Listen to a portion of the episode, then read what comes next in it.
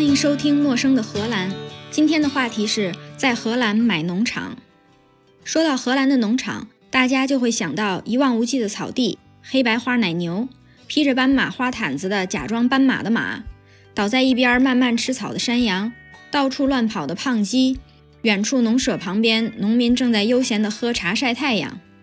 如果能过上这样的生活，应该算得上是得偿所愿了。其实，在北京买四十平米公寓的钱，就可以在荷兰买一个小农场了。怎么才能买到一个荷兰农场呢？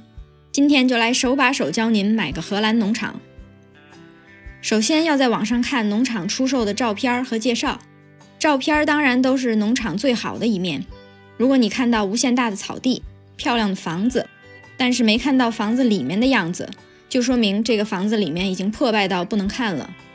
如果房子里里外外的照片都很齐全，又充满细节，比如说精致的17世纪的门、16世纪的壁炉、中世纪的酒窖和里边上千瓶好酒，这个时候就该看一看这个农场的价钱。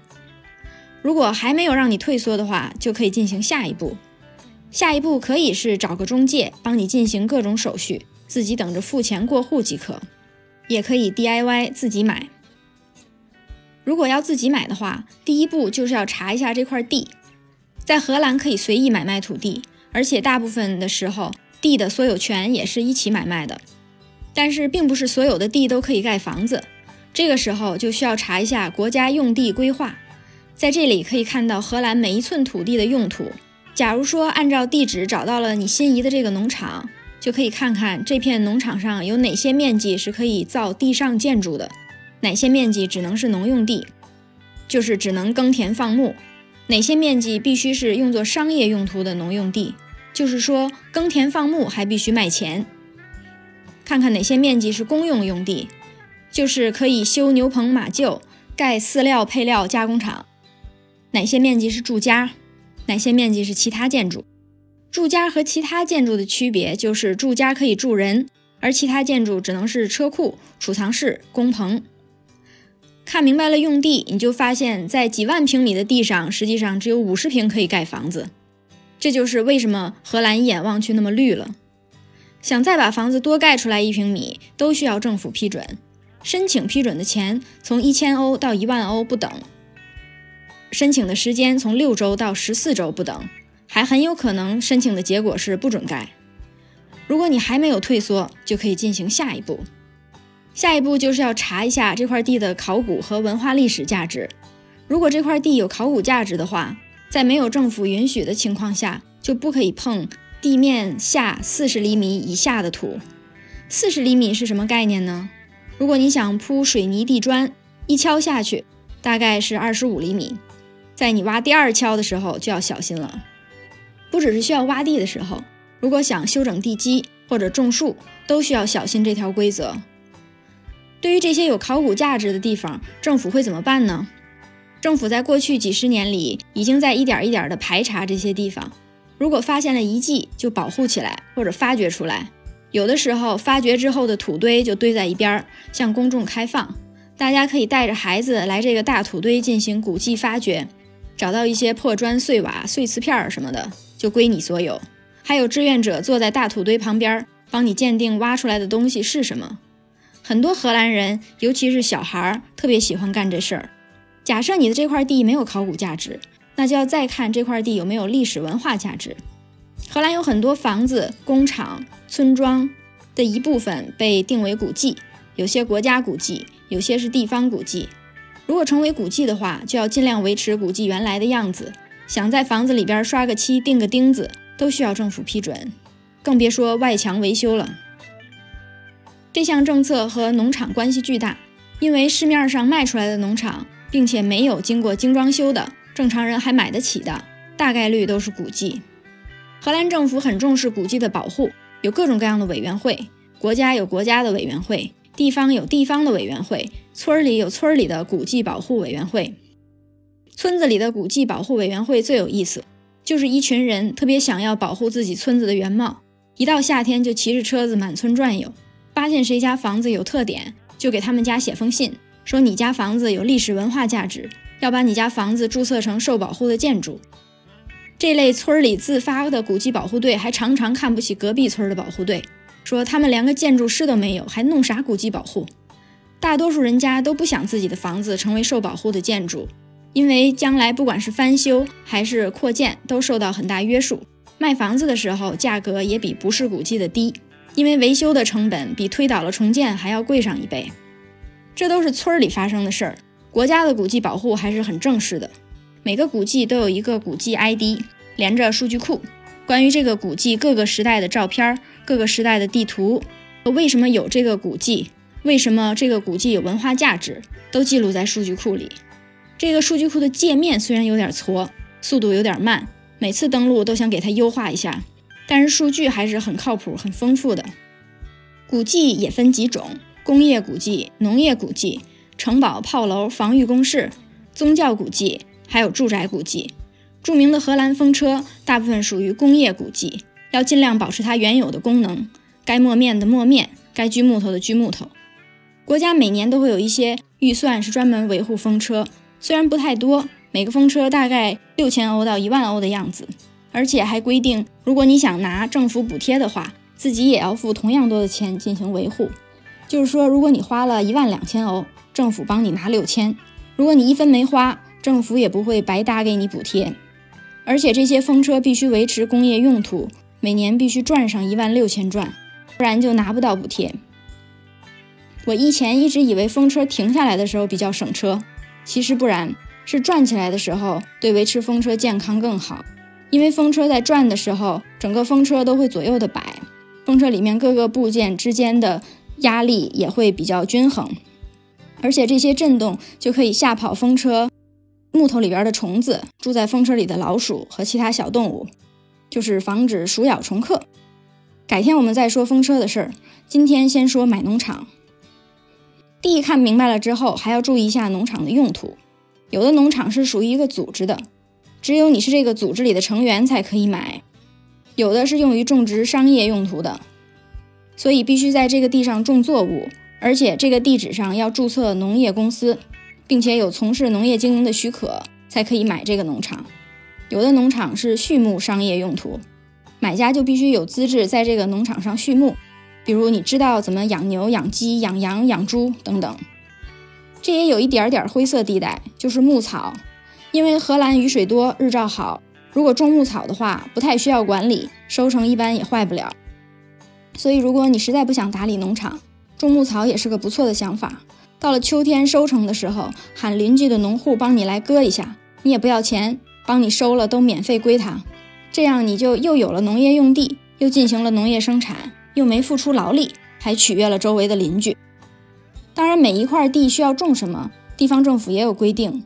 有的地方规定细致到这几公顷只能种果树，那几公顷只能种牧草，那几公顷只能种蔬菜，那几公顷只能修温室。这些有根据地址的考量，也有对周围环境和乡村景观的考量。最近这几年，荷兰最发达的西部就忙着进行空间换空间的计划，把很多小规模的温室拆迁。集中到一片土地上，在大棚的顶上加太阳能板，给温室集中供暖。如果有了额外的热量采集到，就给周围的居住区进行生活供暖。这些基本功能性的指标都看好了之后，就可以看农用住宅是不是你喜欢的了。有的是草顶的，有的是瓦顶的，有大窗户的，有没窗户的，白墙绿窗框的，黄墙红窗框的，这些都是小事儿，我就随便一说。实际上需要看的，首先是基础设施。农场有的远离公路，或者周围居民密度太小，政府没有提供集中供应天然气，有的甚至也没有供电。听起来很像是边远山区的感觉，但是在荷兰很常见。这样的农场上就靠天然气储罐，一罐气大概一千立方，可以用个半年。农场上有自己的发电机，用电用气都从这个储罐来。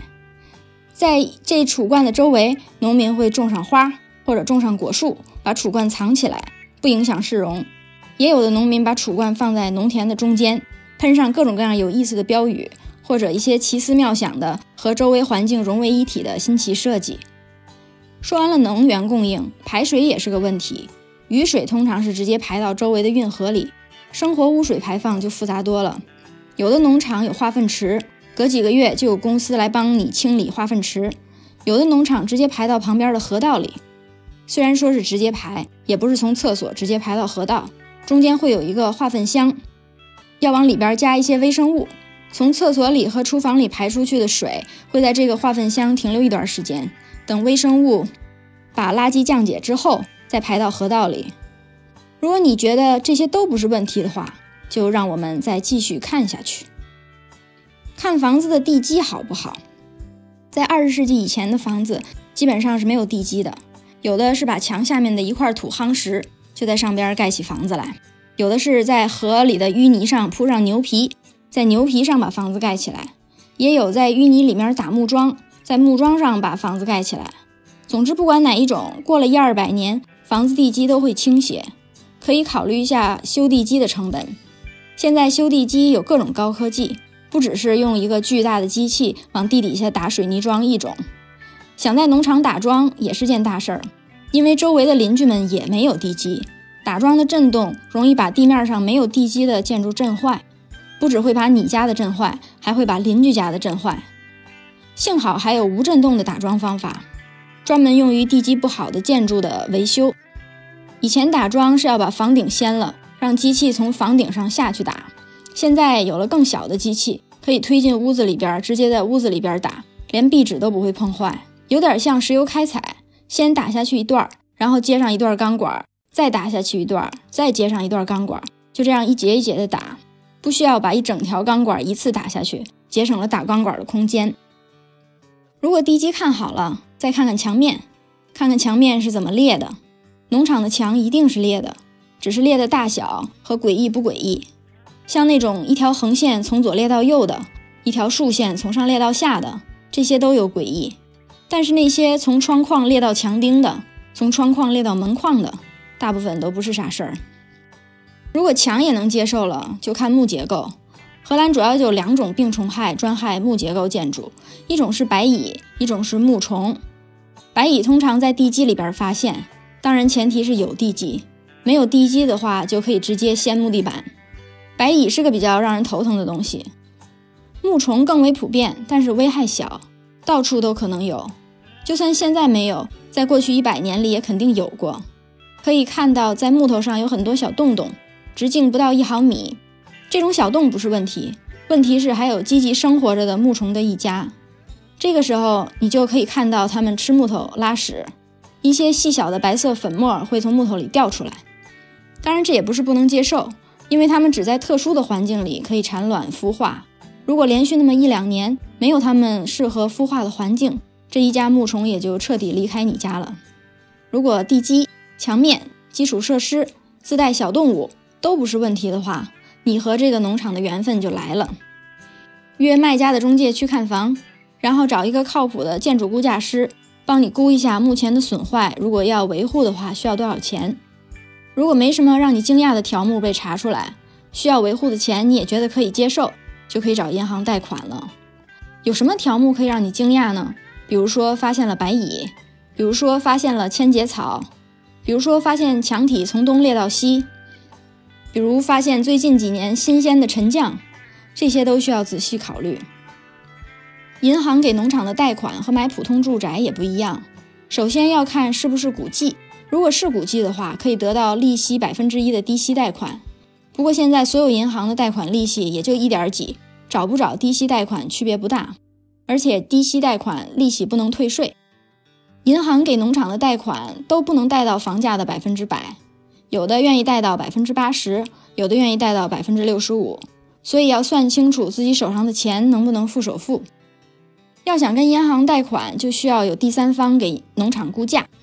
和刚刚建筑估价不一样，这个第三方估价是估农场的市场价值，是银行决定贷给你多少钱的基础。除了可以跟银行贷买农场的钱，还可以跟银行贷维修农场的钱。维修之后农场增值的价格，就是银行愿意贷给你维修的钱。那维修之后农场可以增值多少呢？这个就是你当初雇的建筑估价师帮你估出来的。市场估价师会拿着建筑估价师的报告来继续估之后的市场价格，最后银行就按着市场估价师的报告告诉你你可以贷多少钱。钱贷到了之后，你会得到一张纸，纸上说你如果在两个月之内真的买了这个房子，这笔钱就贷给你；如果买不到的话，就算了。在贷款之前，你的买房合同应该已经签了，合同里边有一个条款，就是如果贷不到钱的话，这个合同就取消。也有的卖家愿意说，你如果取消这个条款，就给你更低的价格。但是到时候如果付不出钱来，就白给卖家百分之十的定金。银行的钱借到了之后，就等着交接的那一天。荷兰房产交接在公证处，那一天你和卖家都去公证处，公证处的人就确定你们两个人都是清醒的，没有人是被逼的，都是自愿的。你卖了这个房子有地儿去住，他买了这个房子还有钱可以生活，就可以签字了。前前后后大概十分钟。如果你找银行贷款的话，贷款合同也需要公证处公证。公证完了，房子就是你的了。在过户之前，一定要做的事儿就是把房子的保险买好。如果赶上交接的那一天刮台风，房子刮倒了，保险还没买，钱就打水漂了。或许你觉得重新建起来就好，然而因为房子刮没了，那片废墟就没有住房价值了，银行可以取消跟你的维修贷款。如果你整只剩下一块地，钱没了，让你东山再起的贷款也没了。可怎么办呢？以上步骤完成之后，就可以过上农场住户的生活了。为什么不说是农场主呢？因为现在的情况，你是买了农场的住房，并没有买农用地。买农用地的手续更复杂一些，要同时交接居住用地、住房、农用地以及工厂公司，手续都不一样，贷款规则也不一样，转让税也不一样。住宅的转让税是百分之二，宅基地是百分之六。工厂公用地是百分之六，农用地不一定，有的税率更高，有的税率更低，要视情况而定。如果你只是想在一个开阔的单独的房子里住着，你的邻居离你一里地远，周围什么超市都没有，外卖送不到，夏天担心蚊虫叮咬，秋天忙着准备过冬，冬天忙着劈柴生火，春天忙着砍树播种，恭喜你！买了农场住户的话，你的人生目标已经达到了。以上就是今天的内容，陌生的荷兰，下次见。